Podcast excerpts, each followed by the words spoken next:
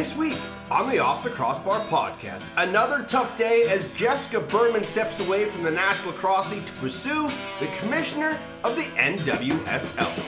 Sean Evans is the first big name to be traded ahead of Monday's trade deadline. We set you up for week 15 and give you another round of box bets. All that more on OTCB.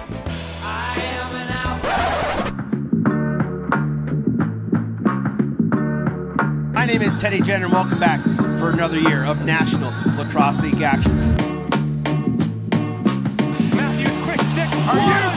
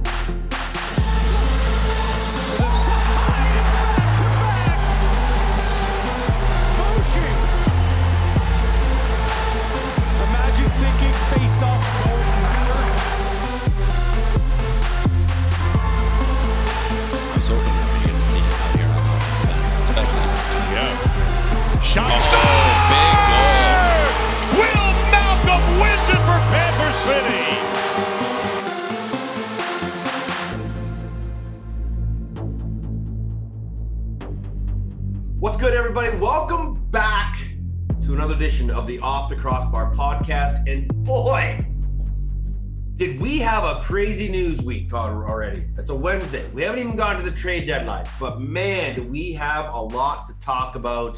And we will get into all of it this week on the show. He is Pat Gregoire. You can find him on Twitter at P. Greggy.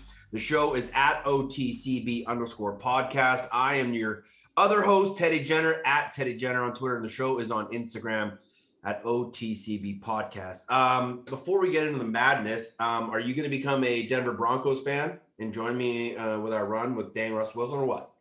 Absolutely not. Oh, on. everyone knows. Everyone, no, everyone knows I'm a card-carrying member of Bills Mafia. I'm not. I'm not. I will say though that uh, certainly makes for more of an entertaining division you've got there. Mhm. Um, I like the move. I mean, it, it's a big haul, but surprisingly, I thought there was going to be more first rounders Yeah, involved. We only had to give up one. So, I mean, hey, that's a good move. He clearly did not want to be in Seattle. So, um, tough, tough news for for Seahawks fans. But I think that a new era is about to begin. In, in, And uh, if we get Seattle. Von Miller to come back, now, that's now you're now yeah, we're talking. Now you Now might be a problem. Might be a problem. Talking. Might be a problem. Um, what's going on, man? How's the week? Good man. I mean, like you said, like you said, a pretty big news week. It's been a pretty big news day on Wednesday here as we're recording. Like the the news that's just dropping on us has been huge. It's a short week for me, flying out tomorrow to Halifax for the game of the week on Friday. I'm excited for that game, but um, yeah, no shortage of, of news to talk about. So I won't waste any more time. Let's get yeah, into it. absolutely. Um, the news broke early, early Wednesday morning, uh, roughly 8:30 Eastern time. Uh, the news was announced that Jessica Berman, the interim commissioner and EVP of Business Affairs with the National Lacrosse League, would be moving on to the National Women's Soccer League, the Pro Women's Soccer League, uh, and she would become their commissioner. It was off the heels of the Nick news, which caught a lot of people off guard, but we kind of were able to smooth over that with figuring the ins and outs of why that move happened. But I think it might be harder, Pat, to figure out the ins and outs of why this move happened. I mean, when you look at it as an outsider's perspective, you're wondering what, like, what's going on here. I mean, it sounded like Jessica was going to throw her ring or her hat into the ring to become the next commissioner. She seemed very committed to the National Lacrosse League. I'm just curious as to maybe if maybe this did come come up pretty organically, and maybe it did come up quickly. But I know a lot of people are wondering like how long was this in the works? We already saw Nick Sakiewicz um, get a new job with the Phoenix Coyotes, the Arizona Coyotes, whatever they're going to be called, the, The hockey Arizona, the the Arizona State Coyotes. Yeah. Uh, he that's here nor there. He's got his hands filled, but we'll see what happens there. But no, back to Jessica. Um, I think a lot of people are wondering: Is this a, was this maybe on the horizon before? Was one foot out of the door? But for me, I think I truly do believe that this maybe came a little bit quicker um, than anticipated, and maybe it was one of those things where she would have loved to finish out the season uh, as the interim. She would have loved to put her hat into that ring and apply for that job and be a part of the, the application process, but this job might not have been there waiting for her. Yeah. So I think it was one of those times where she had to jump on it. It's a massive, massive deal for her. It's amazing for women in sports, for everything that she stands for. Um, her time here in the National Lacrosse League was very short. Um, too short, in my opinion. She was doing some fantastic things. We will miss her, uh, but she is on to some big, big things in the sports world, especially in the women's sports world, because she is one of the most powerful women in sports.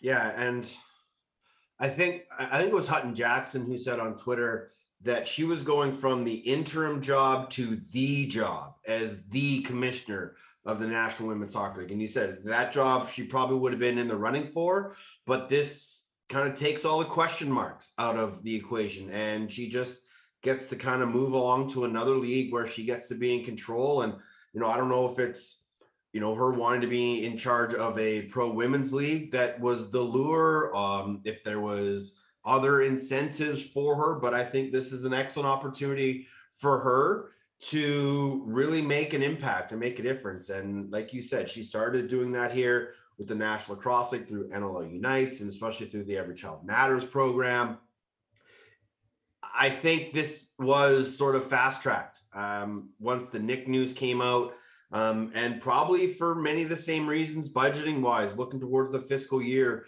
How is Jessica going to play into that? And we haven't really heard from the National Lacrosse League on this. Uh, we don't know when we will hear from the National Lacrosse League on this, but it would be safe to say that much like the process was used to find Nick Sakiewicz, that they would do their due diligence. They would Mhm. you know, scour the sporting and business world, whether it be North America or worldwide. Obviously, we have a lot more influence when now than when Nick came in with you know the Pegulas and Kroenke Sports and Joe Tsai and, and everything, you know, all the new owners that are in the National Lacrosse League. What outreach do they have? So this will be a very big decision. And you know, when Nick left, you know, we thought, okay, if it's Jessica's, it's Jessica's, but whoever they bring in, it's going to be a big decision. Well, now there's really nobody there, mm-hmm. and other than you know the board of governors, and they are going to be tasked with making this big decision, and it is going to be crucial. With everywhere the league has gone since COVID, onto national television on both sides of the border, into Vegas, into Panther City, we are moving towards a very big stage for the National Lacrosse. So I think this is a very important hire, and and we're going to respect the NLL's wishes to kind of let them do their their thing. And we'll just all have to wait and see because it is going to be a very interesting decision process. And I thoroughly look forward to seeing how it all plays out. But, um, you know, Matt Hutchings, uh, he's the COO of Kroenke Sports and the EVP, was quoted in the NWSL release saying, we want to thank Jessica for the exemplary work and the leadership she has provided us during her tenure with the NLL. While we are disappointed to see her leave, we know she will always be a friend and supporter of our league and the support. We look forward to seeing her progress personally and professionally for years to come and wish her the best of luck. So there's a statement from the National Lacrosse League um, wishing her the best of luck. But again, nothing, you know, about their plan or what they they're going to do. And hopefully we'll hear about that soon because it, it leaves everybody just kind of with this unknown feeling. Yeah, and I think a big thing that people are maybe thinking is what goes on with the CBA negotiations because that was one thing that I think we were insured when everyone was kind of worried like oh my god like Nick is leaving. What does that mean to the CBA well you know Jessica came in and so you came on this show and said you know that's going to be a big part of it. And I know she's staying on for for 5 more weeks but who's to say that they're even going to get a deal done in those 5 Yeah, I weeks? We wouldn't know how, expect that to happen. I wouldn't expect that while the season's going on at all. So that obviously is a major concern. The Board of Governors will have their hands full, not only trying to figure out who is going to be the next boss, who's going to be the next a deputy commissioner and fill Jessica's role because that's another role that they have to Yeah, fill, yeah. but they also have to get a deal done. So obviously, um, a lot, a lot of things that need to get done here. The board of governors, I don't, I think they knew some of this obviously was going to happen. Um, so they're, I think they've come prepared. Um, so yes, as for the outsiders looking in, they probably people are probably thinking like, oh, the the BOG must be scrambling right now. But I think they kind of have a little bit of a better idea than we probably think they do. Yeah, absolutely. Uh, the other big news that dropped on Wednesday was maybe just as surprising. Sean Evans flipped to the Halifax Thunderbirds for a conditional first and a second round pick. Um, you are deeply involved with that organization. Um, even you didn't know that this deal was coming. You had an inkling of something happening, but not the full details. When you found out, what was your th- first thought? Wow.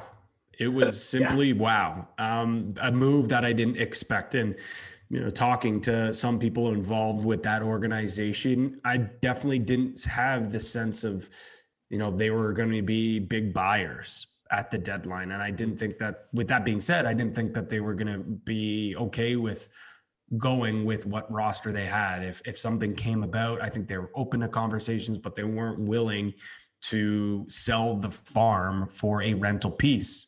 They got the rental piece, and from what it sounds like, it wasn't like they were knocking on the door of Dan Carey saying, "What do we need to do Yeah. to get Sean Evans?" It sounds like from even hearing the quote, not even the conversations that I had prior, uh, you know. Curt Styres basically said, whenever you get an opportunity to bring in a player of this caliber, it's a no-brainer.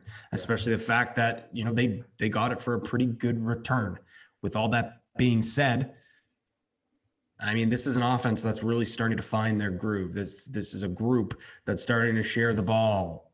Uh, you know, east and west. This is a righty group that pretty much has been consistent all season long. And now you throw a guy in the lineup who likes to have the ball in the stick, who likes to drive to the net, who likes to create on a righty unit that is all predicated on, you know, moving their feet, cycling through, um, being dynamic.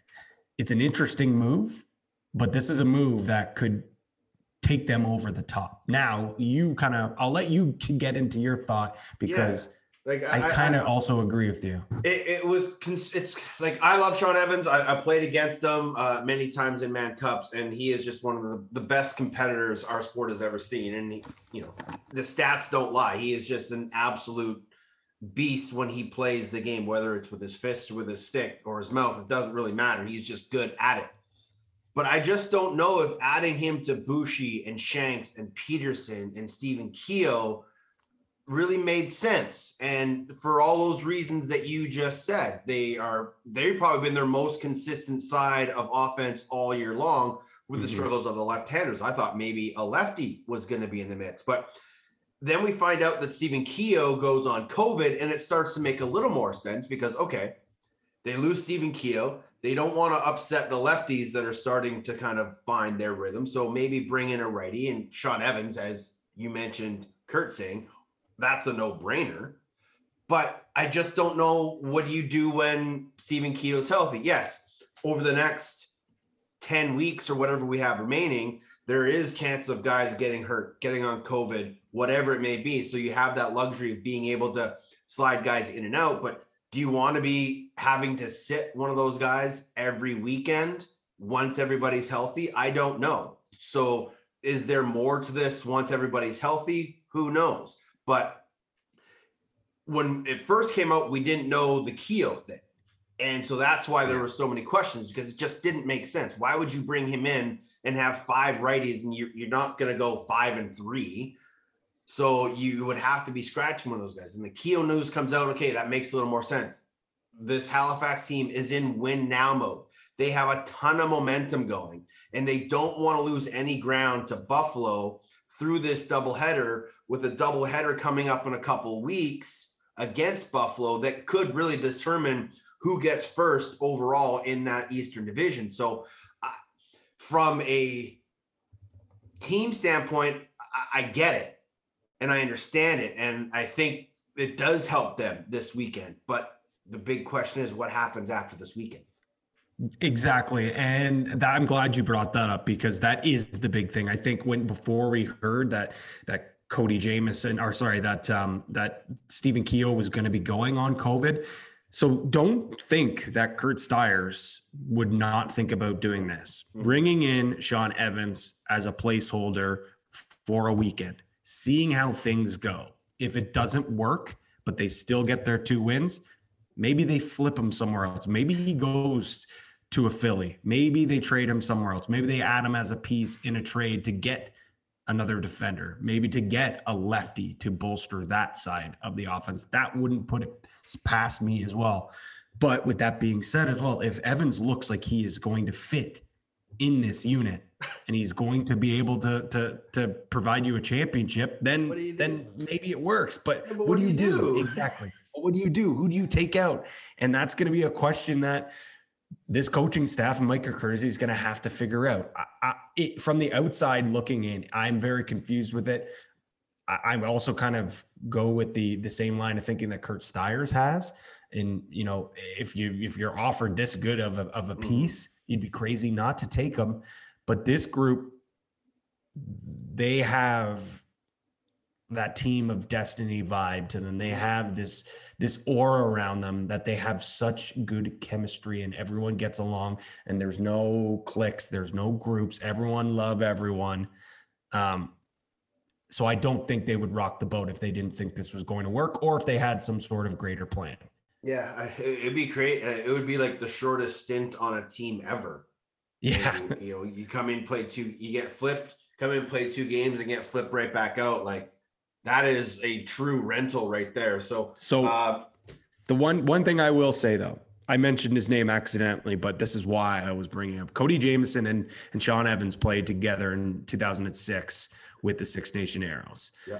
You cannot tell me that Curt Styres and Mike Accursi didn't go to Cody Jamieson, Jamieson and say, "Hey, Jammer, what do you think if we're to bring in Evie?"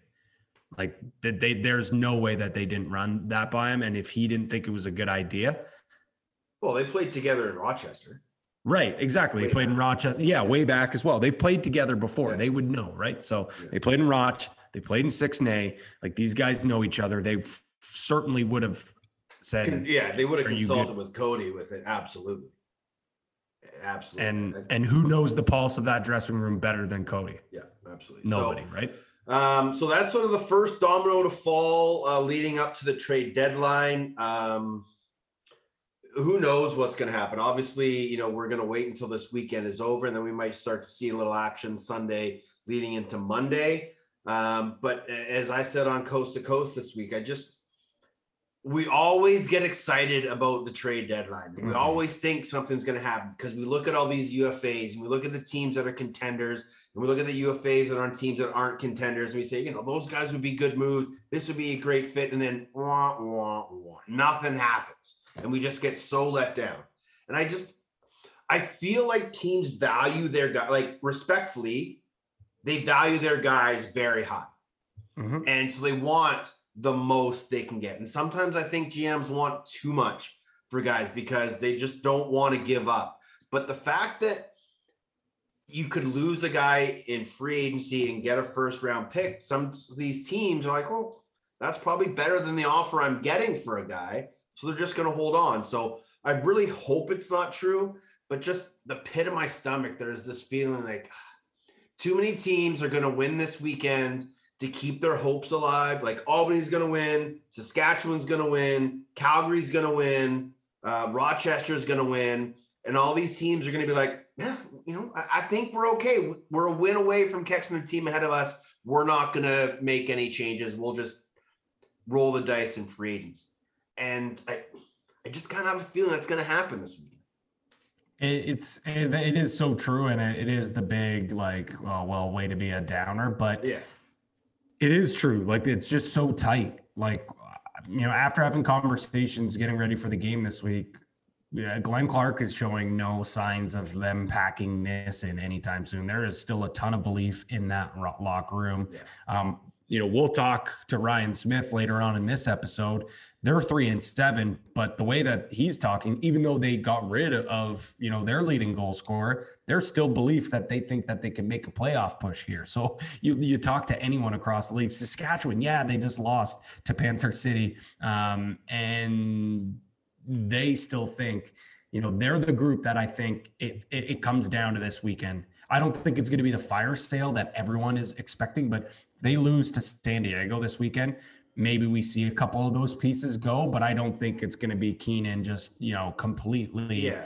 letting everything go because you said it. Like the Like deal if, if they're gonna get Saskatchewan wins, con- if Saskatchewan wins and Calgary and Vancouver lose, Saskatchewan's sitting on four wins and they're a game out of third place Right. playoff spot, right? right. And and this is a team, and and Jake said it on the podcast on his show a couple times. They still have the opportunity to win season series with everybody in the West, so they have a chance to get a lot of tiebreakers and make up a lot of ground if they Mhm. can just string a few wins together. And it could start this weekend, and that's why I just. You know, yes, that group would love to win one more time and go on a run together. It would be fantastic to see. But you know, do do you weigh that against you know losing Corbeil, Dilks, Rubisch, uh, Linton, or Shattler in free agency and and hoping you get a bunch of first round compensatory picks? Maybe that's what Keenan's going to do. Exactly. And but the thing is though, I think with at least with some of those guys, I think teams will be willing, like a team like San Diego, a team like Buffalo, though they're willing to part ways with more than just a first round draft pick to get an elite talent like that. Like Buffalo, uh, for them to bolster that defensive unit and add a guy like Corbeil or um, especially Rubisch, like to, to put them into that room and kind of get a little more veteran presence because we know their offense can score. You know, Matt Vinc is still one of the best goalies on the planet, but their defense has proven to be a little bit leaky here and there. If you Mhm. can add a piece like that into that locker room, for sure. But Keenan's that conversation is starting with first round pick and what else? Yeah, and what else? Yeah, what what prospect are you going to give me that's going to be worth it? Like for Buffalo, it's like I'm sure Derek Keenan's conversation is, starting with first round pick, Brad McCully, or even a guy like Matt Spanger. Mhm. Like and that Yeah. and who and how do you how do you part ways with a youngster unless you are okay going to bed if you're Chugger saying, I'm ready to forfeit some of our future to win a championship this year. And when you look at that offense, like Burns not going anywhere, Dhane's not going anywhere, Fraser's not going anywhere, Fields isn't going anywhere, Tehoka's not going anywhere. There's your top five front door guys, right? Mhm. Like that's going to be a hard run for Brad McCullough to crack on a regular basis. So Right. maybe maybe Trigger says, yeah, you know what? I'm going to keep this group together, and that is a piece that they can run. I'm sure it is a piece that Derek Keenan would love to have. So there are tons of questions. We all have them. Um, but until this weekend's over, we may not have any sort of answers. So let's kind of quickly look back on the weekend that was in week 14. Um, what comeback story pulled at your heartstrings the most? Was it Dan Lomas scoring a hat trick, including a goal on his first shot of the game and the first goal of the game for his team? Or was it Aaron Bold making 38 saves, 12 goals against, and the win for the T Birds? Listen, I, I love Danny Lomas. Um, I his comeback story has been intriguing. Listening to him on the podcast, following him along on social media, I was so pumped up to see how good of a game he played. Um, and keep in mind, like when he first was going through, you know, his surgery and his his detailed plans with his camp and his doctors, he put this game on his calendar and said, I'm going to come back for this game, play in front of family and friends. This is going to be, and he, he, he achieved that. And that was so fantastic to see. But with that being said, what we saw from Aaron Bold, um, truly emotional stuff, uh, yeah. bigger than the game type of stuff. Like first game playing, you know, without his wife against his former team not playing very well in that first half. And episode hasn't dropped yet. I haven't seen it yet. Um, but there was some emotional things said in the locker room, um, and you could tell that he was ready to to to really sell out for his brothers, as he keeps calling them, who have battled for him to keep him in the league here and give him that second chance. Um, and then he went out and played tremendous it was vintage Aaron Bold stuff in that second half. You know, one or two goals against, some big, big stops down the stretch. Um, and you could tell when the horn sounded, everyone ran off the bench and was so, so happy to go congratulate him because everyone just, you know, you couldn't help but smile because you knew how important that win was for him. Yeah, and I, have known Boldy for quite some time, and he and I have a, a real good relationship. And you know, he and I talked a little bit before game, and he was like, "Michelle's going to be right there with me, man." And I said, "I absolutely know she will be."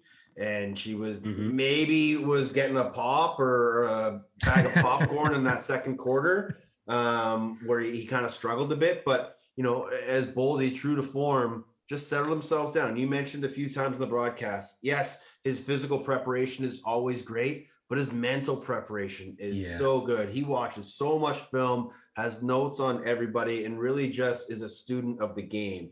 And to see him go on that run in the second half, where he only gave up two goals, made 18 saves, allowed the Halifax Thunderbirds to settle in and claw their way back, get the fans into it, get the nest buzzing, and allowed them to, you know, get a very important win for their group. Many of the things we talked about before, keeping that momentum going. So Absolutely loved it for Aaron Bold. Uh, the Dan Lomas thing is just incredible because as someone who's had a, a really debilitating leg injury, the the process of coming back is the hardest one because there's so many dark days and depressing days and days where you don't think it's ever gonna you're ever gonna get to that circle date on the calendar and he had a plan he had an incredible group around him everybody that worked with him off the floor and in the training room and, and rehab and at home just was incredible to see. And and we talked to Danny Ladisser and he said he had the game circled on his calendar. He wanted this game and the timing worked out. And yes, a win would have been amazing. But the fact that he had a hat trick, like, come on, yeah. saves. I, I tweeted out, save some goals for the rest of the season, brother. You don't got to get them all in that first game back. But just amazing scenes to see. You know, he does it in Toronto in front of family and friends. Um, just an incredible night. Obviously, an important win for the Toronto Rock, but the, the comeback stories of Bold and Lomas um, will be two of the greatest stories that we tell throughout the course of the year. So that was one game uh, with some key talking points. Would you rather talk about Wes Berg's diving Tommy twists around the world goal or the fact that Frankie has three times held a team to four goals? God, uh, I mean, I think just the the visual is the best way to talk about that goal because really it was just a feat of of awe. Like watching that live when you watch it happen, you like I literally said to myself, like, did did that just yeah. happen? And I think yes, looking at it, you see how incredible of a goal it was. And I think I know he only finished with five points, but like that was an impressive performance. Like he he scored some big goals, came up with some big plays, and and obviously the biggest play was that goal. But for me, again, like Scigliano is proving that he needs to be in the conversation for goaltender of the year. Yep. It's remarkable what he's doing. And maybe it's because he's not making the big acrobatic saves that we see from from Matt Vinc or you know Warren Hill that his name's not getting thrown in there as much. And a lot of people are leaning on the narrative that this Seals defense is, is really solid and uh, the system that is in place is very good. But I think it's time to put that. I exactly. He still has to stop the ball. He had 50 saves. So it's not like he's putting up like a 38, 35 yeah. save performance. Like it, it, was remarkable stuff. And he continues to do it. And this is a guy that a lot of people and sometimes myself have had question marks of him to be the number one guy. We know he's a number one starter, but is he an elite goaltender? I think certainly he has answered those questions because he has been nothing short of elite all season long. The crazy thing is, I went back and watched that game last night, and two of the four goals were stinkers. Like I think the the first goal he let in, maybe in the second quarter, just like snuck through his pads and barely rolled across the line. It was the Dixon goal. Like Dixon shot it through a screen. Frank got like nine tenths of it and barely crossed the line. There was another goal later in the game that just kind of it was the breakaway goal from maybe Goodwin. I can't remember who was on the breakaway from Calgary, but um, that one snuck through him. So like really, he only got beat cleanly twice. Mm-hmm. And it's just incredible to see um, what he's doing. And I wholeheartedly agree. He has to be in the consideration for goaltender of the year. He may not get all the press um, because he's deep down there in, in San Diego in the sunshine. But I think when you look at the scope of things across the National Lacrosse League and what he's doing, he's held Colorado, he's held Calgary and Panther City to four goals three times this year. No one's done it like more than twice in their career. He's done it three times in one year. And you cannot, you know, turn a blind eye to that. He's leading with a 7.73 goals against average, and he's second in save percentage behind Dillon Ward. So um, you have to throw his name in the consideration. And the San Diego Seals continue to roll. Uh, Panther City with another big win. This time it wasn't my boy Patrick Dodd scoring the OT winner, but Will Malcolm, another West Coast guy, scores it in overtime. And that's another big win for Panther Cities. They've now won two in a row. They go into Colorado this weekend, but they might have put a serious dagger in the Rush's hopes. But again, another game. And I don't know how many people have said this to me, Pat. And they said, was that Derek Keenan standing on the bench leaning against the water jug all game long? I was like, yep, that's him. And that cannot be a very cons- or, uh, confident thing when you're on the bench. Every time you come off, there's your GM just standing there. Mm-hmm.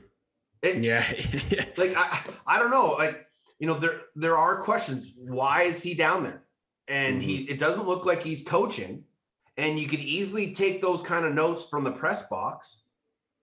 I just kind of seems seems odd to me is it more a concern if you're a player or if it's if you're on the coaching staff do you think maybe he's more or less assessing how this bench staff is, is coaching without everybody him everybody has to be on watch right? yeah yeah like for I, sure i think the way this whole year is gone you know it's it's been the first year without him really all the way behind the bench running things in the middle so it's a it's a test for quinlan being back it's a test for bubba being in the in the middle it's got to put a lot of pressure on jeremy it's levy running the back door but it's it's got to resonate through that whole locker room.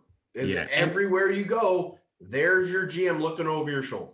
Mm, and this this this whole game for me, finally we saw the Saskatchewan offense come to life. Like mm-hmm. finally you saw, you know, Keenan had a couple of goals, Church with another big game, Matthews with three and three. We saw Paulus get in the lineup. Think he had three assists, but the defense and especially the goaltending. I mean, Eric Penney, we did not see the Eric Penney that we saw um, in, in, Saskatoon. Mm-hmm. The shoot comes in and plays mop up duty, but man, the, if this team could get it together at the same time as the defense and the offense is clicking, they can go on that run like we keep talking about that. But it's it's got to get done soon. They are running out of time, and I think this weekend against the best team in the West um, in the standings, if they can win, I think they stay with this group or a good chunk of the group, and they push forward. I think if they lose, there's a couple of guys on that team that maybe have worn the the rush jersey for the last time. Yeah. And it'll be sad when some of those guys aren't Yeah. in a rush jersey anymore. So um, that was the second overtime game. The other overtime game, uh, Georgia wins it in overtime. Uh, th- again, another team that just kind of keeps slinging around as they beat Rochester 17 16 in, in a wild shootout. They're now in that fifth place in the East, good enough for the crossover spot into the West. So a little jockeying, but again, we don't really see them really as buyers or sellers, but they're a team that's in the mix. They're certainly in the mix, Teddy, and uh, one more win, and they get back up to 500, and they are very much already in the playoff mix. Um, but if if you can get up to that six and six point, now you're not just thinking about oh maybe we can push for that potential wild card, uh, but maybe you're looking at knocking Philadelphia out of the spot, and you're in a good spot right now. Halifax is going to have to play a hard fought game on uh, at home. Um, they'll have to take a, a flight. They're going to get Somewhere. into Georgia. Yeah, I, I, I, I Think somewhere. they're, they'll, they'll, they'll fly probably to Toronto and then I assume into uh, Atlanta and then they'll get to the Metro Atlanta um, area. And I think that's a, a spot where Georgia will be happy to wait for them, come in and, but we know how teams play off back to backs. I think that's going to be a really, really good game. Um, but you mentioned it. They're not going to be sellers. They're not going to be buyers. John Arlotta is a guy that doesn't matter if it's buying or selling. If there's a deal that he likes, he's going to make it.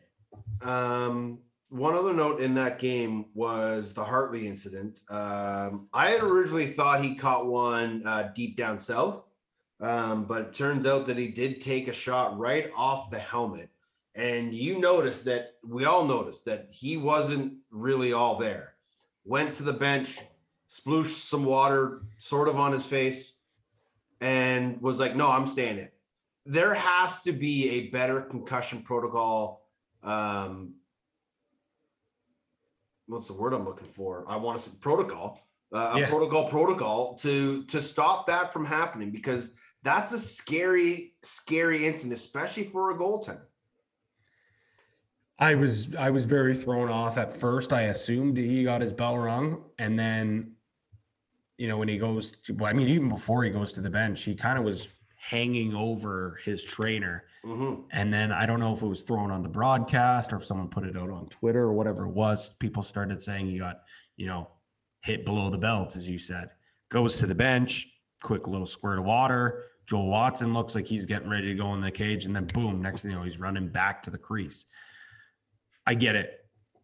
Players, goalies, especially if there's an opportunity where they can get back inside, back onto the floor, and give their chance, their team a chance to win and, and go to battle, they're going to take it. But there comes to a point where it's not safe, and I'm not too sure what happened, how he was able to, but I agree with you. The league has to take a look at this. I'm sure they have. Um, especially a young goalie. Like that's scary. Like Yeah. if he was to take a, another shot in the head um, after that moment, like that could be maybe not necessarily career ending, but certainly career threatening. Mhm. Um, especially as a young, promising goaltender. yeah there's no there's no spotters like they have in the nhl where someone will call down to the bench and say hey that guy looks a little unstable he should go off the floor there's no no rules like in, in the nfl where a guy takes it they immediately got to come off and go into the blue tent but in a physical game like ours and in the sport where the ball is at head level uh, i really do think they need to pay attention to that a lot more and i, I agree i think the league will look into that and, Well- and that's something they talk about in the offseason Well, there's so much stress on eliminating the headshot and, you know, assessing those major penalties for, you know, automatically, you know, hitting the head, any sort of point of emphasis. Um, you know, we're seeing greater suspensions for repeat offenders of, of and that's all great and that's all fine. But let's protect the goaltenders as well Mhm. because uh, I, I, you know, a cross check to the head, an elbow to the head is just as dangerous, if not, you know, the the head shot of a ball hitting a goalie's head Yeah. is just as dangerous as those, if not more dangerous. And that probably happens, you know, more often in a lacrosse game than an elbow to the head does because again, balls are floating up in that area. It's goalies will take a ball off the helmet three, four times a game. Um, often it's just glancing blows, but when it's those direct on shots, like, uh, and you're right, there is no goalie in the world that want would want to come out in that situation late in a game, in, in a close game, but for prolonged health and longevity of your career, that is a moment where trainers need to step up and say, "Hey, man, there's no way I'm putting you back in this game." Yeah. and Yeah. it's just got to be something looked at. So um, the other thing we want to talk touch on before we get to Ryan Smith of the Rochester Nighthawks and the PLL Chaos is Spandex Gate. Um, there have been times in games where I have seen players have to go and change a shoe or something like that, a glove maybe. Uh, we often see guys with stickers on their helmets because they're not wearing a Bauer, they're wearing a, a Warrior, whatever it may be, due to personal contracts. But I have never seen a coach pull a referee over late in a lacrosse game and say, "Hey, those guys are wearing the improper spandex color." and then have the ref go over to the other coach and said, "Hey, JT told me Clarky that you got three guys that are wearing the wrong color spandex. They got to go change them. They can't come on the floor. They did." And it was a perfect shot of the camera on the broadcast of Reza Terrence, Q, and and whoever the other was, um, running down the back hallway to go and rip off their spandex and come back to play. Some call it a cowardice move, a greasy move by JT. Some call it sportsmanship and playing the game or gamesmanship, not sportsmanship, gamesmanship, and just you know knowing the ins and outs of the rules. But if that would have come back, like if they would have gotten scored on right there, it would have been something. Yes, they end up losing in overtime, but like maybe save that for the playoffs. That's that's my line of thinking. I like to use that that card that early. Say what you will about your faith, your beliefs, karma. Like that's just a, a karma I'm not really willing to throw out to the lacrosse gods. That's Right. something that I'm afraid that might bite you, you know, bite you in the ass down the season. And uh, apparently, I heard so. What it exactly was was when because you there's always a review after you know Mhm. two minutes. So when the- officials just went over to go explain to JT what had happened, he also piped up and said, "Oh, by the way, so and so aren't wearing the proper colors of, of the tights."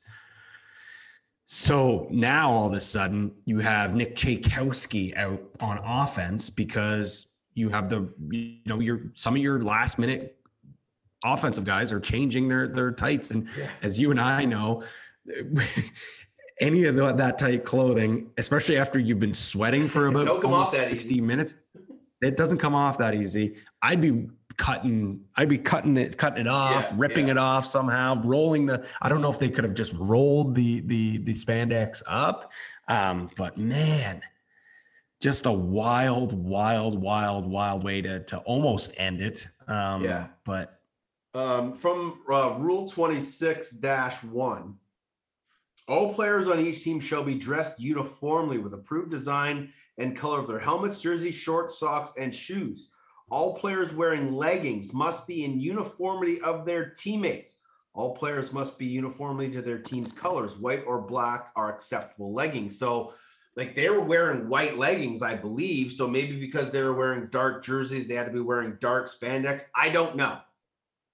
However, that's knowing the rules within the rules and trying to use them to your advantage. But the optics of it uh, were just a little greasy on JT's part. Again, he's trying to do whatever he can to get a win for his club. I commend him for that. But to call three guys out at the same time at the end of the game, like, I don't know. I don't know. But we did see face-offs matter in that Yeah. game at the end when Nardella lost that draw to Adler, and they go down and score right away. So Crazy Face offs matter, man. Face offs matter. While we're on that talk, I won't go off too hard here, but You don't need too many ricochet shots at tie. no, not at all. I, I, I'm not talking just about Ty. No way. I'm just, I'm just speaking. I'm just speaking aloud. um, I mean, if you want to go back to that Halifax Vancouver game, Halifax What, not what, able to 23 of 25 or something like that. 23 25 he wins that draw to himself gets to the back door of peterson and in you know three goals in in 35 seconds that doesn't happen if you aren't able to win a couple of draws in a row right Vancouver So, was intentionally losing draws. They were just going early yeah yeah I, to I stop honestly the they- transition break. Exactly. And that that that's the thing. So I mean, I would love to I, I really would like to sit down and, and have a conversation with coaches across the league because I do still feel like there are some coaches that I don't know necessarily say faceoffs don't matter, but there's certainly some coaches that believe it matters a lot more than other ones. Well, just look at you know Adler got signed a couple weeks ago. Colorado just signed Woodall uh, when they with Timmy Edwards going down. Um, you know Nardella's having a year, Wiz is having a year, Baptiste is having a year. There's five teams right there that have pretty dominant, straightforward draw guys. You know Tyrell Hamer Jackson, Vancouver, uh, Tyler Burton in Colorado, or sorry Calgary, TD Ierlan in, in Toronto. That's becoming a more dominant position or not dominant, but yeah, actually dominant because the guys that Yeah. are the best are having dominant games. And Mhm. whether you think they are important or not, or they have meaning or not, it is a situational thing. Sure, middle of the second quarter may not have as much weight as last minute of the fourth quarter, but if your team is on a run, you want to be able to keep that momentum going. And it sure you could do all the stats you want. And I know Graeme Perrow has done this numbers of times. Whenever people bring this up, he goes into a deep dive and shows the numbers of, hey, you know what? Teams that win the majority of draws win this percentage of, of games. I get that. But you I, I think it needs to be deeper look of, you know, one goal games, winning faceoffs down the stretch and things like that. I think being able to have a guy that can be dominant at the faceoff dot and give you good minutes on the back end or wherever you're playing them is essential to any team's success. And I think we're going to see a correlation of that as we move forward in this league. That teams with a dominant draw guy are going to have dominant years and end up winning more championships than not. Couldn't have said it better myself, my man. All right, let's get to Ryan Smith. Uh, his club coming off a tough loss down in Georgia, but they are still in the mix. They are three and seven. They're only a couple wins away from being right in the playoff hunt. And if they have a big game this weekend against New York, they're definitely in the hunt. He's a member of the Chaos. He's a member of the Nighthawks and is a proud alum of Bobby Moe. This is Ryan Smith right here on the Off the Crossbar podcast. Joined now by Ryan Smith of the Rochester Nighthawks and of the champion PLL Chaos. We will get into that. But Rhino, how are you, my brother? What's going on? I'm doing well, guys. Thanks for having me. Uh, just working away here in the in the basement in Ontario, and and that's about it.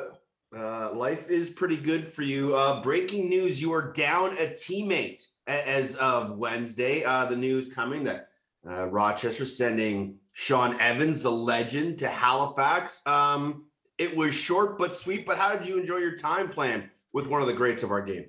Yeah, no, definitely very very honored to be able to play with, like you said, with a legend like that. Uh, over 450 goals, over 800 assists, and uh, definitely taught me a lot of things. And um, having a guy like that just in your ear, just to go out there and be confident and play your game, uh, definitely helps with the confidence. And uh, no, definitely will miss him, but wish him the best of luck in Halifax. Obviously, as you know, a GTA guy, you saw probably grew up watching a lot of Evie lacrosse. What was sort of one thing that stood out to you finally getting to play with him? just that scrappiness. Um, playing against him my first year senior, uh, Oakville versus Peterborough, uh, just really saw firsthand. Obviously, watched it a lot growing up as well, but being in a game with him and uh, seeing a guy who doesn't have a lot of size, uh, but just being so scrappy, and uh, that's one thing he really was teaching me just how to how to use your body. And when a guy with his size um, is telling you how to how he uses his body uh, makes you think that I, I should really be using my body a lot more too. So um, no, um, like I said, definitely very very honored to be able to play with him, and it definitely took a lot in from him as well. You mentioned Oakville, and um, you know you burst onto the scene with the Rock in your first couple of seasons of senior. How important were those informative years, and even the past summer with the MSL? How how much did that attribute to your quick start in the NLL? No, it's huge. Uh, being able to learn the speed a little bit more. Uh, I find the NLL is faster than Senior A too, but uh, definitely that nice middle ground between Junior A and then going straight to the NLL, and just the size of the defenders too. Um, there, there's some big boys back there on the back ends for a lot of teams, and usually get get matched up with them as well. So just um, learning the speed and, and how much bigger all the guys are on the back end it's obviously a bonus having a big guy like Matty Giles as your OC. I play with with him in Edmonton, and then he was a foe of mine, you know, in our Mann Cup battles with Victoria and Peterborough. Uh, how important is it to kind of have a guy that is a very similar playing style to yours, kind of running your offense? You can kind of pick his brain and lean on on some of those tough nights. No, it's huge. Um, like you said, guys with similar playing styles. Uh, whenever he tells you to do something, it's it's because it, it works and it works for a reason. Um, so, like I said with Shawnee, just trying to take in as much in from GI as well. We uh, obviously we we had a conversation. Actually, no, this was TSN. Uh, we were talking when you guys had your game of the week. Um, you know, with the, your coaching staff and and with Dan Carey. I asked, you know, does the start to the season kind of change expectations where your season goes? You guys obviously started out pretty hot, kind of cooled off, um, but it seems like the and I hate using this cliche, but trust the process is there. Obviously, you guys are hungry to win, but do you guys still have the focus that maybe this year isn't the year, but you still have a good core in place going forward that you can be a championship contender down the road? For sure. No, we talk about that a lot in the locker room. Uh, Hazer sends a really good message um, regarding that, just about, you know, we're not settling for moral victories anymore this year. Uh, you know, the first year, if they didn't really get blown out, they're like, okay, we're in the game. We have a good team. But this year, um, adding so many new pieces, uh, draft picks coming in, adding guys like Thomas Hogarth and Matt Gilray as well. Um, we're not really settling for those moral victories. Um, obviously, we started out two and one there and went on a bit of a skid. Um, but we have now, I think, I think it's eight weekends in a row where we're playing. So hopefully, just nail down that consistency a lot more. Um, we've kind of had three outbursts as as an offense, putting up two against Albany and then uh, this past weekend against Georgia as well. And um, no, we're, we're looking to go on a run. Um, we have the players to do it. We have so much talent in the room. Obviously, it's a very young group, um, but no, no, we're not really settling for okay. We have a couple more wins than the first year after the expansion draft. Uh, we're still trying to push for the playoffs and then see what happens once we make the playoffs. I know you probably don't want to give away too many of your secrets. What the hell do you guys have on Albany that makes you so successful? I, am not too sure. Um, I think watching the film on those games, just uh, when we seem to be struggling as an offense, we're all kind of on top of each other. And just those three games where we've kind of put up 14 plus goals, um, it's just been a lot better spacing and a lot more movement of the ball, which every every good offense does. So um, just really trying to nail down those key factors uh, in the next few games here. You've experienced a few things, you know, in your NLL career, you know, and your PLL career. First road trips, first, you know, the bus rides with the fellas. But had you ever seen anything like Bandit Land traveling to Rochester the other week? Just the amount of fans that they had just surrounding your bench and their bench. It's quite a scene for someone who's never seen it before. For sure. No, uh, especially because um, I wasn't able to play in Buffalo when we played there. Uh, so, no, that was kind of firsthand seeing uh, what their fans are all about. And it created a really cool atmosphere as well. Um, fortunately, we came up on the short end of that one as well. But seeing that fan base was kind of crazy. But we had a very good showing of uh, Nighthawks fans as well. Leading up to your rookie season, you were one of the most highly touted prospects, but it wasn't always the case for you, Ryan. Obviously, playing junior C, then playing with the Oakville Junior B Buzz. I think even Hamilton in Junior B there, and then finally getting up to the Chiefs and really finding your stride. What would you say to someone who's maybe in their first or second year in junior, not cracking that junior A lineup, or maybe not even cracking a, the junior B lineup in their town? Yeah, um, you know, it's just all about hard work and dedicating yourself to the sport. Um, obviously, it helped me because I had about a eight, 10 inch growth spurt during during those times. But um, you know, just having confidence in yourself that you can go out there and play with anybody. Um, I feel like that first year where I played junior, I think I only had 10, 12 points in eight games or something like that in junior C. And then uh, just starting to build the confidence once I got up to the junior B level. Uh, owe a lot to Clancy Almas and Jeff Dowling, who helped me out there. Then obviously uh, Dan McRae with the Oakville Buzz just kind of uh, bring me up to junior A after I got traded back there my third year of junior. Um, owe a lot to him as well for just kind of instilling that confidence in me. And like I said, it's just you have to work your way up. You don't always start at the top of the totem pole uh, which I've kind of learned in the PLL and NLL as well. Uh, you start right at the bottom and you have to prove yourself at every level you get to. How was that growth spurt for you? Because everyone kind of deals with it differently. You know, I know a lot of kids would get like Osgood-Schlatters with, you know, have knee issues or their, you know, their body grows, but their mind doesn't. Like, how was that growth spurt for you? Yeah. So I actually was very lucky and had a pretty much no growing pains. Um, when I came into high school, I was only four foot 10. Um, and, and, then when I graduated high school, I was about uh, 5'11, six foot, and then grew another inch or two at, at Robert Morris. So, no, I was, I was definitely very fortunate um, that I, I, didn't really have many growing pains. Uh, you mentioned Bobby Moe. It's continually uh, a hotbed for Canadians to go down um, and play their college across there. What's so enticing uh, about the program down there? Yeah, it's just such a good culture. And I know um, when I went down on my visit. I think they had 20 Canadians at that point. Uh, so it just feels like home. It just feels like you're back here in Ontario or BC or, or wherever you're coming from. Um, so it's just definitely a home and family culture that they have there.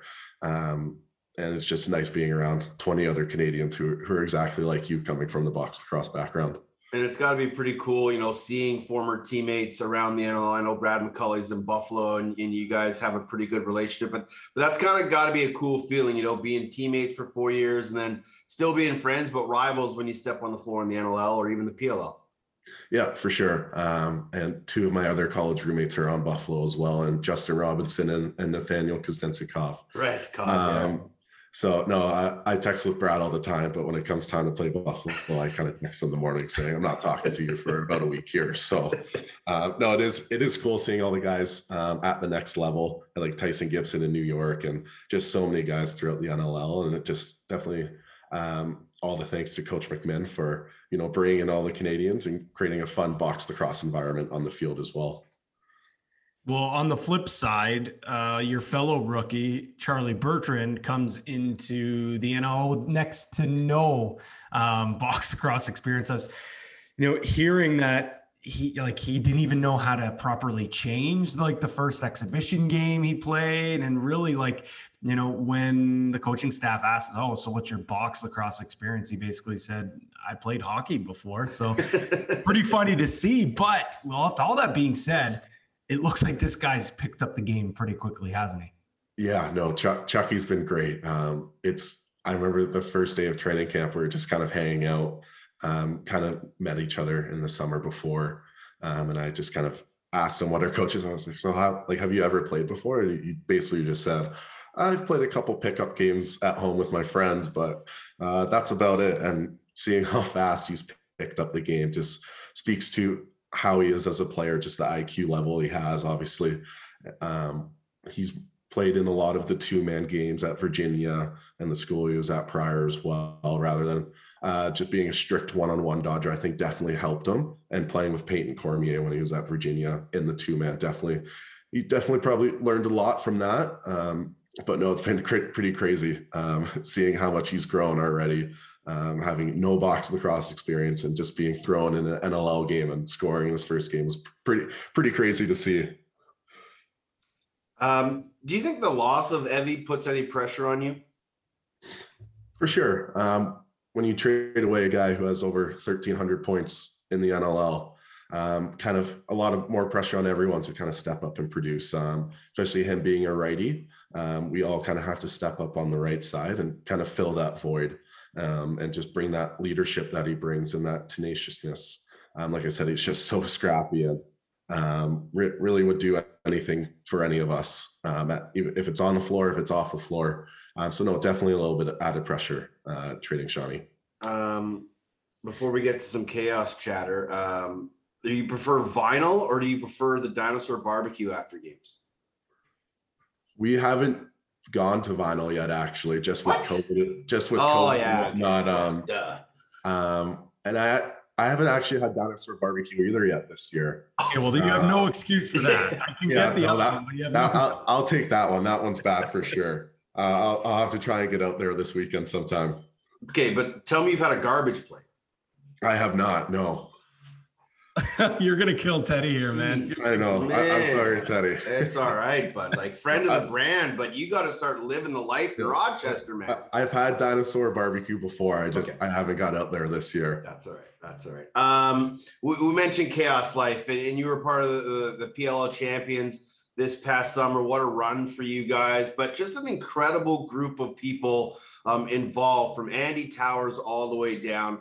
Um, we see glimpse of it, uh, you know, on social media with the highlight tapes that they put out and some of the videos that the PLL puts out. But what's it like really being in that locker room with someone who's just overly enthusiastic like Andy Towers?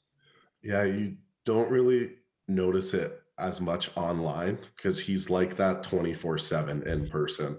First time I ever met him, he came up to kind of shake my hand, and I just got a forearm straight to the chest and kind of knocked the wind out of me. So when somebody's as fired up as he is all the time, um, it's kind of hard not to get fired up for games and and wanting to go out there to do anything you can to help the team win.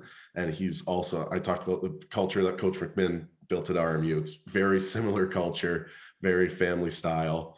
Um, and no, it was definitely a great experience uh, last summer.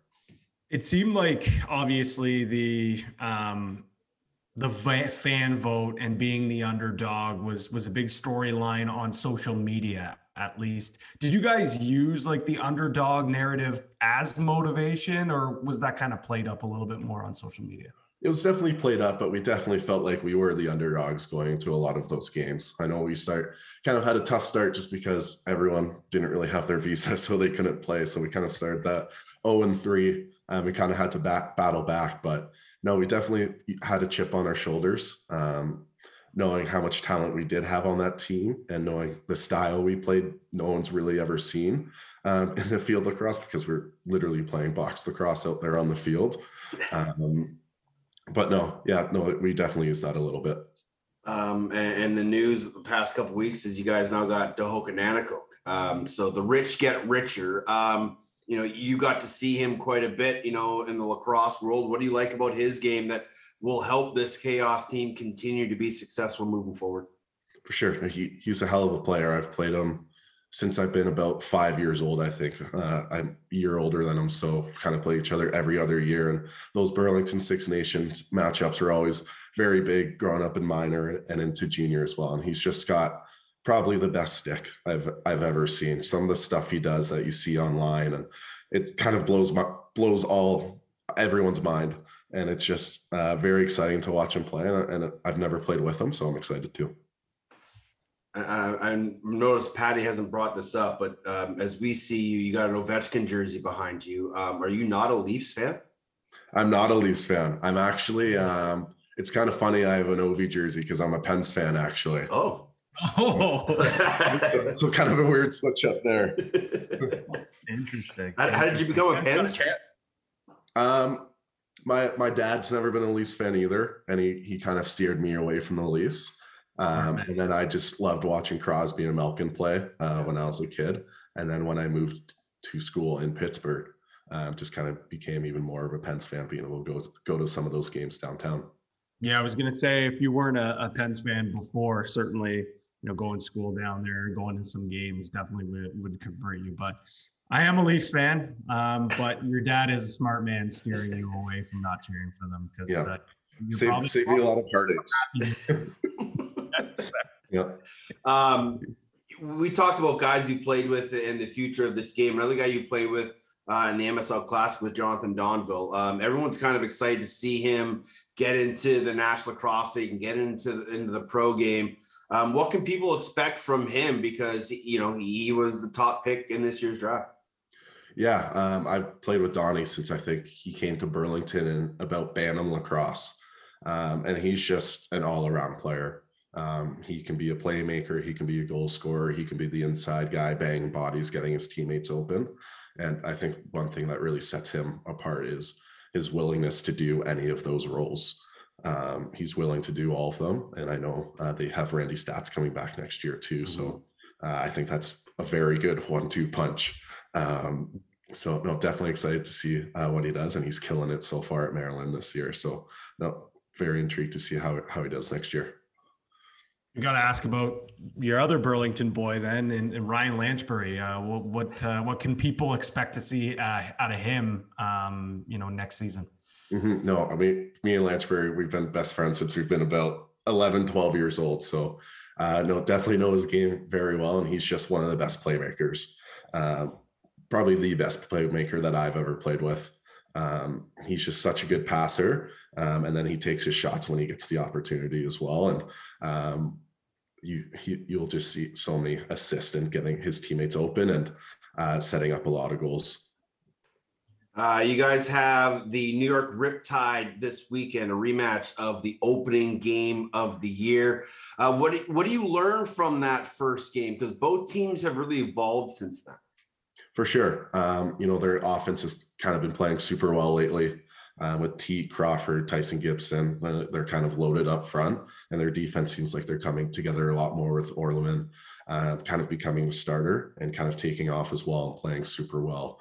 Um, and they're they've kind of become a very balanced, very good team uh, with some of the, wins that they're picking up. So uh, definitely going to need our full effort for 60 minutes. Uh, that's kind of the one thing we've been missing this year. We've been winning or up tied or down one goal with kind of 10 minutes left, and then we have a three minute lull, and then we're down four goals. Um, so we just need a complete 60 minute effort. Uh, is that an easy switch for you guys? Do you think to to kind of go from a 48 minute team to a 60 minute team? For sure, it is. Um, there's not really one thing you can kind of pinpoint to say this is why it's happening. Um, but the fact is that it's been happening, and and we need to do something to clean it up. And um, like I said, it's not that easy of a fix because if it was, every team would play for 60 minutes every night, right? So um, just kind of trying to do all the little things as best as possible because that's all you can really control is how, how hard you work. Uh, you can't really control much else. So just trying to have the full effort for 60 minutes. Nine games, 36 points, uh, an outstanding start to your pro career. Uh, appreciate the time, my man. Good luck this weekend, and we'll talk soon, my friend. Thanks, guys. Thanks for having me.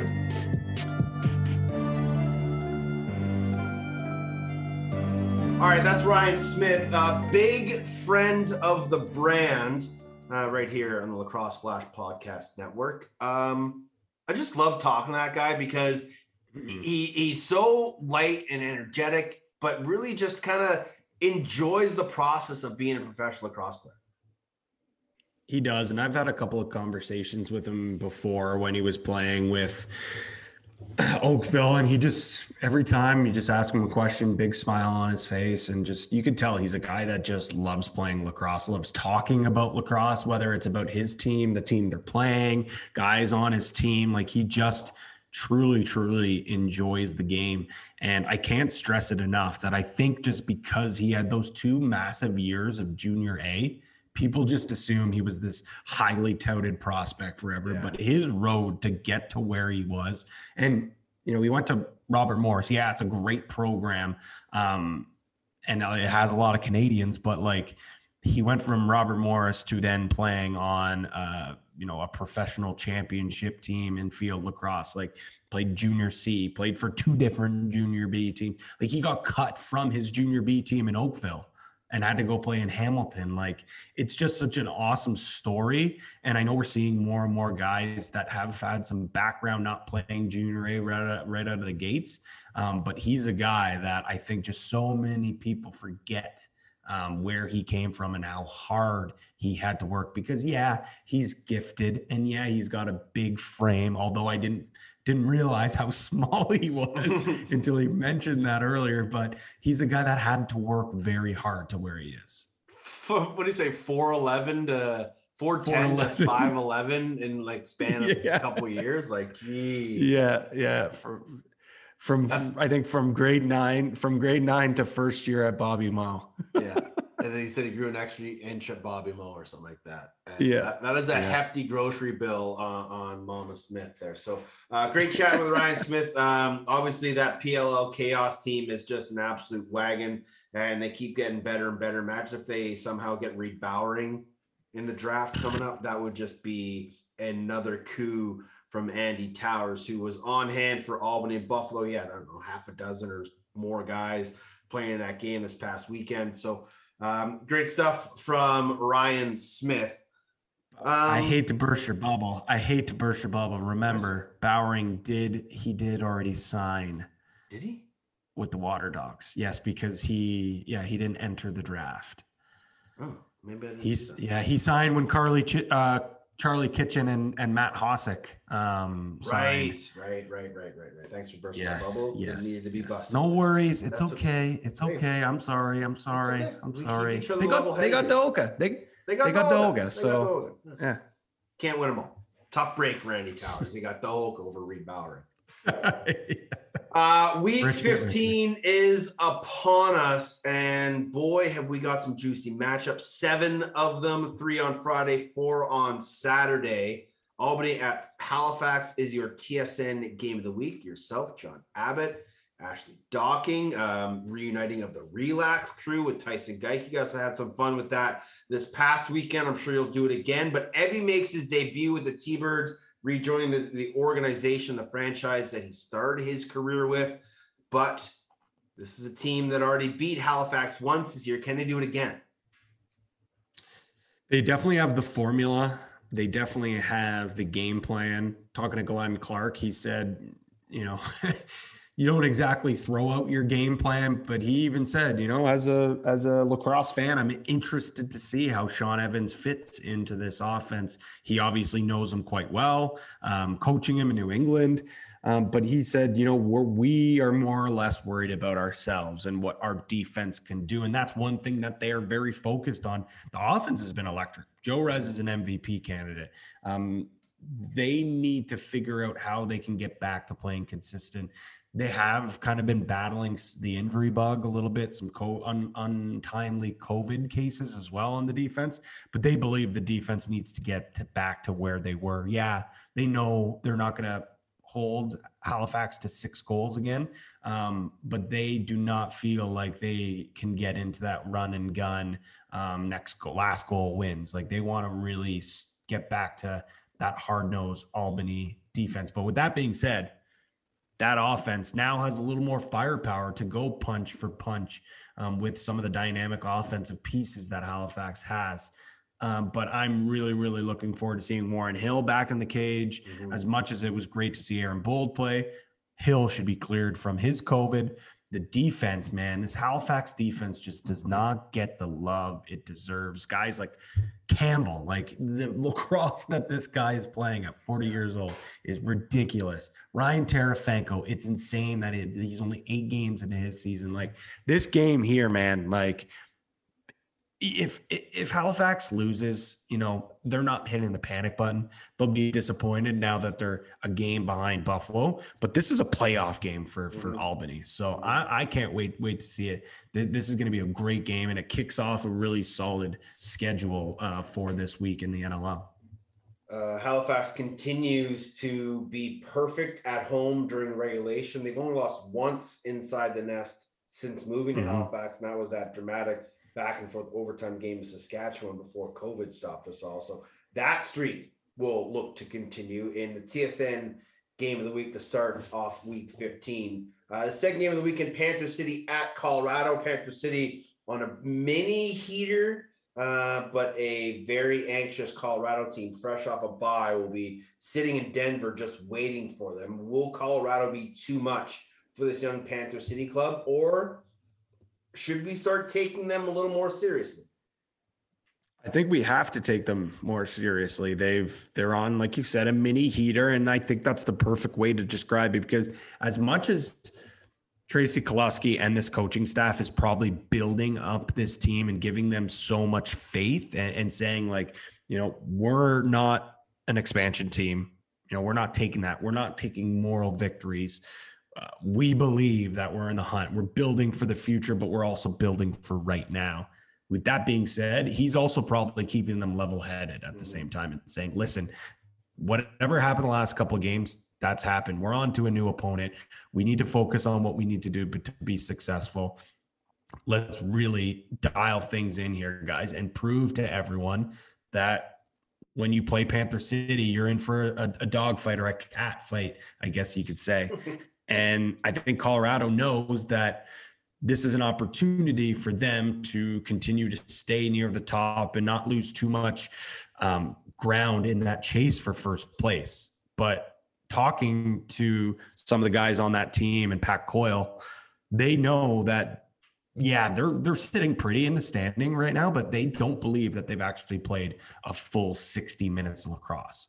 Yeah. So I think this is going to be their opportunity where they say, this is maybe a get right spot for us as well. Yeah, I, I, think this is an opportunity for this Colorado team to really start to put the foot on the gas and start making, you know, that that concerted effort to be going into the playoffs on a high note and in a positive note and playing your best across. Let let's sort of reset the calendar. Let's make it, you know, let, let's make our record zero zero. Let, let's just go win the next 10 games of our schedule and, and see where we stand. But I think this is an opportunity for them just to kind of get everything back in sync and, and, go on a bit of a run here because you know they're right there with San Diego uh, for the top of the West, but both San Diego and Colorado, you know, are right there with Halifax and Buffalo for number one seed overall. So uh, there is a lot of lacrosse left to be played, but this is an opportunity, like you said, a, a get right ish game for Colorado. But uh, as we've seen, the last couple teams have gone to Panther City and either had slow starts um, bad finishes or just haven't been able to put it all together and found themselves on a losing end. So uh, it's not a cakewalk by any means. The final game of Friday, Saskatchewan at San Diego, could be the last dance for the rush. Will Frank be able to hold another team to four goals, or will we see a Saskatchewan team that put up 15 or 13, whatever they did against Panther City? Um, it will be a very, very interesting game between these two clubs who always play exciting lacrosse. Yeah, you nailed it. I was just going to say every time these two teams meet, it is an exciting game. And I think, regardless of where Saskatchewan is in the standings, with the group that they have on paper, you know that they have the the the horses to run with the San Diego team. Do I think they're going to put up a 16 spot like they did last week? No, but I think that the offense finally has their swagger back, their confidence back. They're starting to play like what we're expected to. Expect to have a big bounce back from the defense, although I didn't even really think the defense played that bad. It was just they had some some leaky goaltending, and I think that now Eric Penney knows, okay, this isn't just my net. Um, you know, I have to play more like I, I, did. And I'd be even interested to see if they go back to shoot, do they go with Penney? What do they do there? But this is a playoff game. This is a, a, a must win for Saskatchewan because you said it. Um, if they lose, I don't think we're seeing a fire sale, but I definitely think there's going to be a few guys that, that won't be there come Wednesday morning. Yeah. And I, I don't want to keep beating this horse, but you know, I think this team, if you moved a couple guys and brought in some guys that could still play, you still like you're not going to lose a lot of your offensive guys. Like Shattler and Lintner are, your real only UFAs, and Shattler lives in Saskatchewan. He's probably not getting moved. Maybe Lintner, but he's maybe been their one true consistent, other than maybe Church and Matthews in that offense. You're probably not moving him. So if you get some young D guys to come in, maybe you can still win a few games and make a season out of it. But yeah, you know, Derek Keenan's a master at his craft, and we're never going to question the things that he does but part of me would just like to see him kind of try to get it the much as most that he can while he can instead of just kind of letting this ship slowly sail off into the sunset. So uh, that's the last game for the Rush, but I think, uh, or sorry, last game of the weekend. But for San Diego, you know, Wes Berg is playing well, Audie's playing well, Greer's contributing, Noble got his 100th of his career. They need to find what's wrong with Dane Dobbie uh, if this team is going to continue to to be a contender, though. Definitely concerns with with Dane Dobbie, and especially what it would be different if he had just struggled the whole year, and you said, ah, something's up. He's not fitting in this offense, or ah, he's bang, he's banged up, and he hasn't been able to get healthy. With how good he looked at the start of the year, you know that whatever is plaguing him right now is really plaguing him. So they got to find a way to get him healthy, whether it's just taking him out of the lineup completely and letting him rest. Like I think a win here against Saskatchewan certainly w- would have some more breathing room. You you want that that number one seed and you want home field advantage, home floor advantage going forward. But at the same time, is it worth not allowing potentially your best player on the floor be your best player on the floor because he's not going to be able to stay healthy? Yeah. Uh, so those are your three games on Friday. Saturday, the games start nice and early for us out here in the West. Uh, New York at Rochester, make or break for the Nighthawks, but New York is really starting to be a pain in the ass for some teams. This game is it just has my brain in a pretzel. Everyone seems to think that this is an easy spot for a quote unquote upset by the books with the Riptide to win. But that makes me think if everyone thinks the Riptide are going to win, then maybe Rochester wins and they trade Evans. And obviously, all of a sudden you think, oh, well, they've punted on their season. And it's no, not necessarily. They just uh, saw an opportunity to, to get some assets for a player that maybe won't re sign next year. Yeah. But as we talked to Ryan Smith and we were saying, now that's more opportunities for Smitty to get the ball on his stick and Curtis Knight. And maybe we see more from Thomas Hogarth. Um, maybe the lefties touch the ball a little bit more. So, yes, it stinks to lose a veteran, a heart and soul guy like Shawn Evans a guy that like consistently puts the ball in the net or puts the ball in other guys' sticks that ends up in the back of the net. Mm-hmm. Um, but maybe this is an opportunity for some young guys to prove that they can be a number one ready or they can be, you know, a key part on that power play. So I would probably lean with everyone else and think the Riptide, but this is a perfect spot for for Rochester to say we're not done yet. And well, ho- hopefully, if Rochester Rylan Hartley is healthy, and can play. Yes. Because it would be a heck of a goaltending duel between Hartley and Orleman, two young guys that mm-hmm. are really bright futures in the lacrosse league. So uh, let's hope Hartley is healthy. Uh, and let's hope that is as good a game as we all kind of expect it to be. Uh, Halifax at Georgia. It will be a tough travel day for the Thunderbirds, whether they go through Toronto, whether they connect through New York or Philadelphia, or however they get there. It is going to be a long day. But Teams have done that before. Teams have had early flights before connecting to double headers. You just have to be able to mentally prepare, eat right, get ready, and do all the things to make sure that your your body's ready for that game. But as you mentioned it earlier, this is an opportunity for Georgia to be sitting there, licking their chops, waiting for a team. They cannot afford a slow start. They got to put their foot on the throat right away, and maybe a chance to steal a game and really boost themselves up the standings, and a chance to catch some of those teams ahead of them. Do you think Aaron Bold starts this game? I would not doubt that they split, it, eh, unless unless like Warren just has a really easy night against Albany, which I doubt, and gets first class and is able to sleep that whole flight all the way down. Like it, it would not surprise me if they split this weekend. Yeah, especially after what we saw, what what Aaron Bold w- was going to be able to do, especially in that second half. So you know yes. the trust is there. And talking with Mike Accursi, like he said, you know, originally we didn't have Aaron Bold pegged to play that game in Vancouver, but we weren't going to start Warren Hill every single game this year. So that leads me to believe that he was probably going to start in one of these back to backs. Yes. You you know also in a couple of weeks they've got a back to back against Buffalo home and home. If there is going to be a back to back where Warren Hill's going to play, they'll save him for that one. Yeah. Yeah, I agree. Right? Yeah. So why not use an opportunity, especially if you beat Albany? Um, why not? Like Aaron Bold just showed you that maybe he's not MVP of the NLL finals back in 2016, Aaron Bold, but he just showed you he is a very capable National Lacrosse League goalie. Your defense is so good, especially when they play the system to allow the shots that Boldy wants to see. Yeah.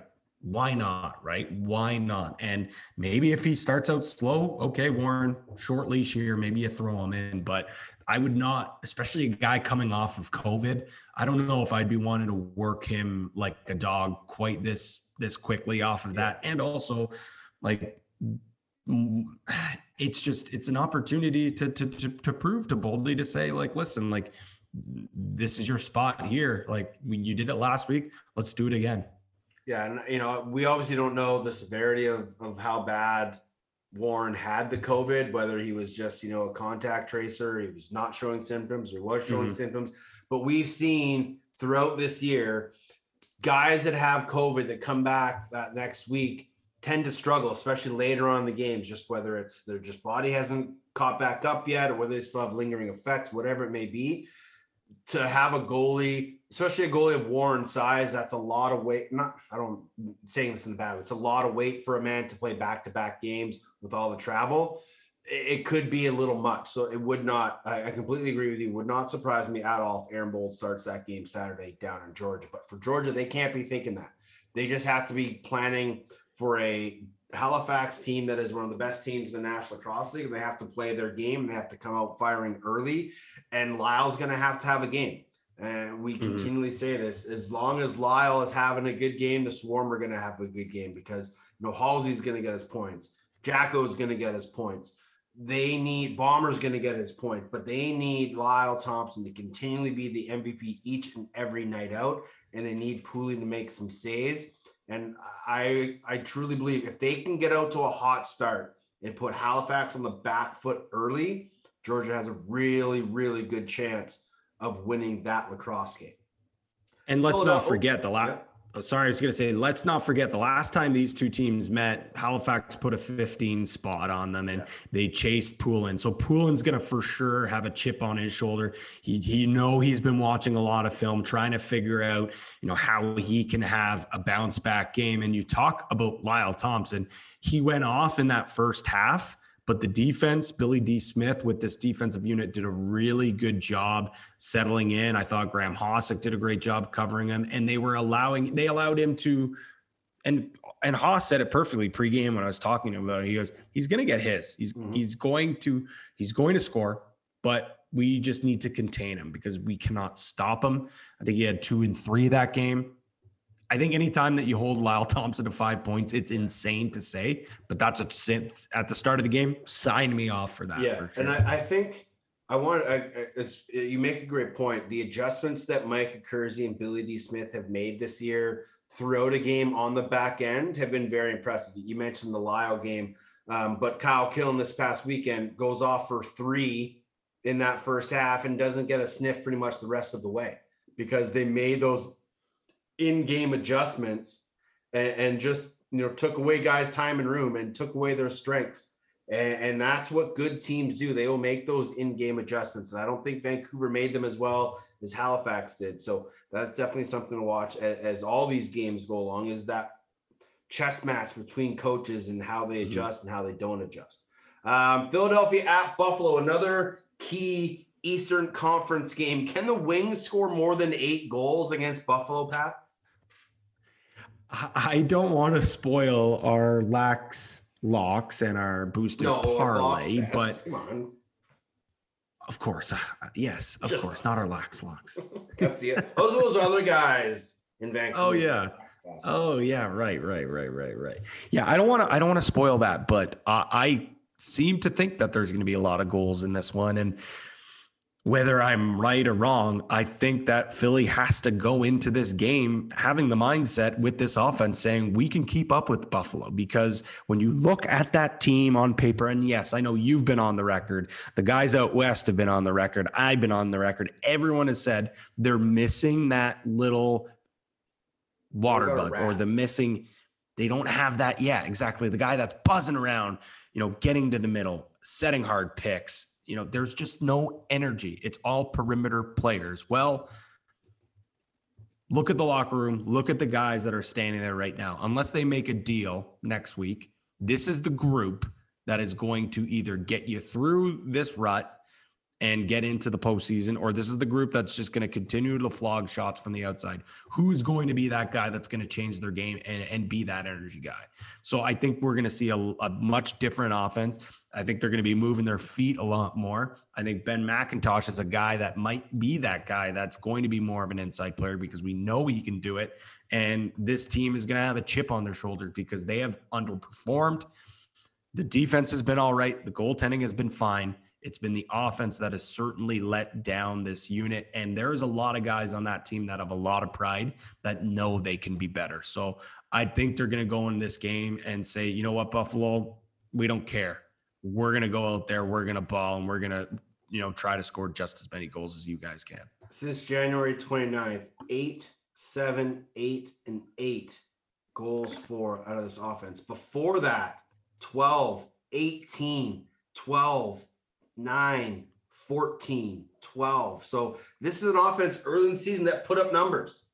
But once they got film got out, teams adjusted. Just like we were just talking about. Teams have made adjustments and not allow this offense to get into that rhythm. Maybe it's because teams are taking away their transition goals. Maybe because teams aren't taking penalties against them. I don't know what it is, but there something has to give. Maybe it's I don't know.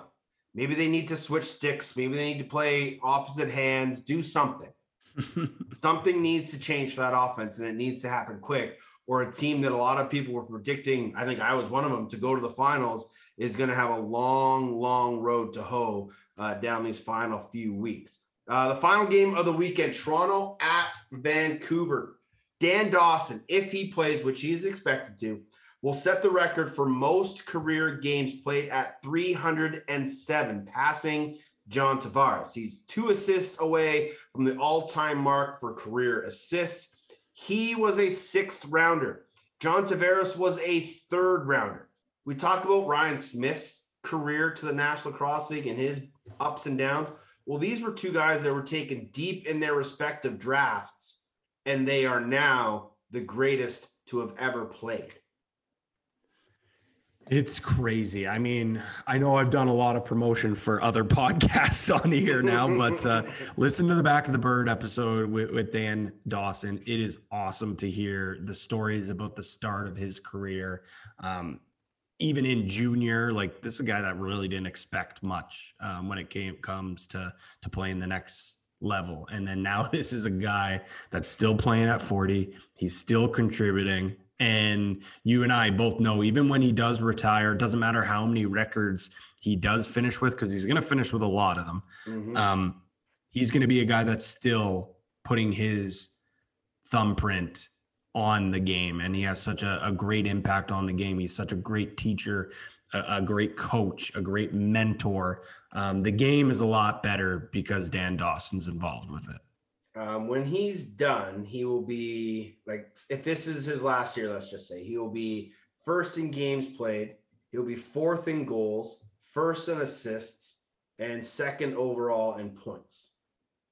Just an absolutely unbelievable for career for a guy that was drafted in the sixth round to Columbus, was playing out the back door. And it's insane, man. And now is arguably the best right-hander to ever played in the National Lacrosse League in all of its iotas or forms, inklings, Eagle Pro Box, MILL, NLL. Dan Dawson is the best right-hander to have ever played our game, and it has been a treasure and a treat to watch him grow, to play alongside him, to play against him, to watch him, to talk to him. Everything he does is pure class. I cannot wait to see what he does once his career is done, whether it's in a front office or behind a bench or just being a fan of the game and coaching his kids. No matter what he does, it will be done with the most respect and, 100% professionalism. And it just screams everything that Dan Dawson is about. I hope he plays like four more years and continues to solidify himself. But whenever his career is done, he will go down as the greatest right hander to ever play our game. Talking to uh, Matt Sawyer earlier on in the year, he, he mentioned that he said, ah, I think Doss can play another three, four years. By the way, when you see him, Make sure you tell him that. Don't say I said it, but say what he says. So then Doss comes out of the room. We talk to him and just chatting before we, you know, start asking the serious question. I said, by the way, what do you think? What do you think? He got what three, four? And before I could even finish the sentence, he goes, What did Maddie tell you to say that? so obviously the, the bug is in their ear. They're not ready for him to retire just yet. So the, the, the thing I love about Dan Dawson is like you can just when you talk to him, you can you can feel his passion, but you just Yes. get a, a humor side of him. Um, and a competitive side of him that comes out, and you talked about, you know, the, the pranks that he pulls on guys and just the jokes that he does around the locker room and the things that he does, you know, away from between the whistles. Uh, it's just an incredible, incredible conversation whenever you get to chat with Dan. And uh, he's come a long way from those early years. He was a shy guy, a young guy, but you know, once he, you know, I he came out west and played with us in Victoria in 04 and 05 and then maybe even 06 and was just the ultimate the ultimate team guy. Uh, we use that word at Flash all the time, big team guy, and Dan Dawson is the epitome of that. So um, he's still got a lot to go, and yes, let's hope it is three or four more years down the road. Uh, we have got to try and win you some more buckos. We've been close the last few weeks. We're struggling a bit on a bit of a slide. It's box bets time. Let's find you a winner. Time now for Box Bets, your source for all the lines, odds, and props across the NLL. Brought to you by CoolBet.com. Stay cool, bet responsibly. hey, we're having a good day, lads. And uh, we're still in the mix, baby. All right, Pat. Uh, we are now combining forces. Um, I had a bad week. You had a bad week. Now we're gonna have a good week together. Yeah, if we just combine our winners, take away our losers, and that's going to be an automatic win for a parlay, right? That's that's it's, that's how easy it is. That's right? how easy it works, right? You just say. Well, if that was the case, we we would be undefeated right now, and we wouldn't be scrambling, changing our our format and our ideas to to win these parlays. But we're back to the drawing board, like you said. So we both picked one game, and then we kind of decided on on on another. So we'll go through it again. When you're on CoolBet.com, just go to the boosted odd parlays under the popular tab. Click that there. You'll see all our other boosted parlays that are available. Go down to the bottom. You'll see the off the cr- crossbar boosted odds parlay. And that is where you'll find our parlay, which is Mammoth to win, Riptide to win. So just on the money line, Mhm. just need to win. Doesn't matter by how many. So Mammoth over Panther City. And then, of course, we need that other. Where's the last game here? Over 22 and a half. Bandits and Wings. So Riptide to win, Mammoth to win, Bandits, Wings, 22 and a half. The over on that one. We've got this one boosted all the way to plus 625. That's a good one. Yeah. And I know the Wings haven't scored more than what eight goals in how long, but this is where they're going to explode. And you know what? Even if they don't, the Bandits have so much firepower. They they might be able to hit it. They can get it on their own. they can get it on their own. But no, I like this one. I like this one. I think Philly's due for a breakout. They're due for a breakout. We know Buffalo can score at will. So um Mammoth to win, Riptide to win, Bandits wings over 22 and a half. I think I think this is the one that gets us back in track, and then we're gonna go I- on a streak. I think so too, man. I think so too. The books, cool bet. They've had our number. Mhm. They're the ones laughing. But this is where we go on our heater. You talked about a little mini heater for Panther City. Let's go on a little mini Let's heater let's go here. on a Mini heater, love it. Mini heater here uh, on Box Bets, uh, brought to you by Coolbet Canada. Also, don't forget if you want to look your best, head over to NLLshop.com or Fanatics.ca. Get your NLL experience with any sort of team swag you want, and uh, make sure you look your best for an upcoming national across the game. Heck, even if you're going out with the girl for a night, why not wear your favorite NLL team? It'll really get her excited. I promise. Um, anything else you want to talk about before we get out of here? Anything else catch your mind this week? Oh man, I, I mean everything. Well, everything PLL announced already- their next stops. Oh yes, yes, Coming out west. Yes, yes, yes. Coming out That to was- they say Seattle, but they're going to Tacoma, which is just south of Seattle. But they're going to Frisco. They're going to uh, what did they announce here? Uh, Fairfield, Connecticut, Dallas, Denver, Salt Lake City, Seattle, and then for the quarterfinals, go to Boston, semifinals, and Washington championship in Philly. So uh, they are all over. I'm a little surprised they didn't go to Southern California. Um, like that's where the PLL's head office is, is it not? That was a bit surprising. I mean, I guess you can't really. I don't know. I, I can't. You can't really nitpick too much because they do have to go to different places that maybe they haven't gone. One to either a grow the game or you know reward your your fans that you have. Like you know Fairfield, Connecticut. Like that's an interesting one to me. But obviously Connecticut hotbed. The one that really jumps out to me was Frisco, Texas, Mhm. um, at the uh, the Ford Center, or I think they call it the Star, The Star. the uh, the practice facility down for the Cowboys. That one's an interesting one for me. Denver's really cool. Like they're gonna play at uh, Peter Barton Stadium, Yeah. um, where the Pios play. Yeah. So I don't know what, what, what who would you take away for that? Like all, those places that they've gone are, are really cool. Yeah, uh, you know, I like that they're going to Minneapolis um, in week Mhm. five. The All Star games in Boston. You know, I, I might take Charlotte out and go out west. Um, Sure, yeah. to Seattle. You know, they did the whole bubble in Salt Lake City, so you know, I could maybe use a time off from that um, and, and go out west. Um, so you know, I we're nitpicking here because Of you know course. the PLL, they're traveling, they they do a lot of things really, really well. And um I just I just thought, you know, with with everything moving towards the Olympics in 2028, with Joe Tsai's connection, with the uh, like I said, I believe the head offices are out sort of in the LA area. Um, it just kind of I just thought it would be a no-brainer for them to be out there and just kind of continue to build up the momentum for LA 2028. The Rabils obviously know what they're doing. They just named Erika Nardini to their advisory board. Uh, she's the CEO of Barstool. Say what you will about Barstool, but Erika Nardini um, is a champion uh, in, in the industry. Um, so that's a huge coup for them. So they continue to move positively forward and do their things. Um, they still don't like to recognize uh, the NLL and, and the world of box cross when it comes to their records, but hey, whatever. Um, and, and how they state things. We are two completely different leagues, but we are one sport.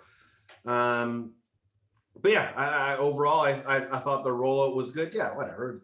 They're going where they're going, where they think they are are wanted, and I love the fact that they're coming to the Pacific Northwest. I might actually be able to go catch some games. So That Um, that that is awesome. That is awesome. That they're and of course, like we said, like we would love for them to come to Canada, but they just said with the uncertainty with the border, that's why it wasn't going to happen this year. So maybe we see in the next year. But you said, is there anything else that we wanted to talk about before we go? Couple things. One, um, Peterborough Lakers had their press conference today, which is on Wednesday night. It was Wednesday morning they had it. Um, they're back. They opted out of that MSL Classic season, but they're ready to go full swing, uh, full season MSL. Um, they're ready to go. They've also MSL announced that March 20th is going to be their entry draft at the track. And not to trigger any Brampton fans, but the logo on the graphic that they announced was Owen Sound Lacrosse. So the drama continues here in Ontario, Teddy, as uh, the Excels verse Bug Juice is not even close to being done yet. Uh, NLL just uh, putting out their players of the week. Frank Scigliano, 50 save, four goals against, and a win. Uh, rookie of the week. Hey, look at that. Smitty, friend of the brand. Four goals, five assists, nine points uh, for the rookie out of Bobby Moe. And um, congrats to them. Um, yeah, I, think that's kind of it. There's not like we we could be talking about so many other things. Everyone's just kind of waiting on pins and needles for things to drop. but things just aren't dropping, as they say. So uh, we will get you out of here and get you set for week 15 in the National Lacrosse League. Thanks to Ryan Smith. Thanks to Pat Gregoire. You can find him on Twitter at Pete Greggy. The show is at OTCB underscore podcast. My name is Teddy Jenner. You can find me on Twitter at Teddy Jenner. Check us out on Instagram. We, we post clips of the show at OTCB podcast. Until we speak again, stay safe, enjoy the games, and be excellent to each other. I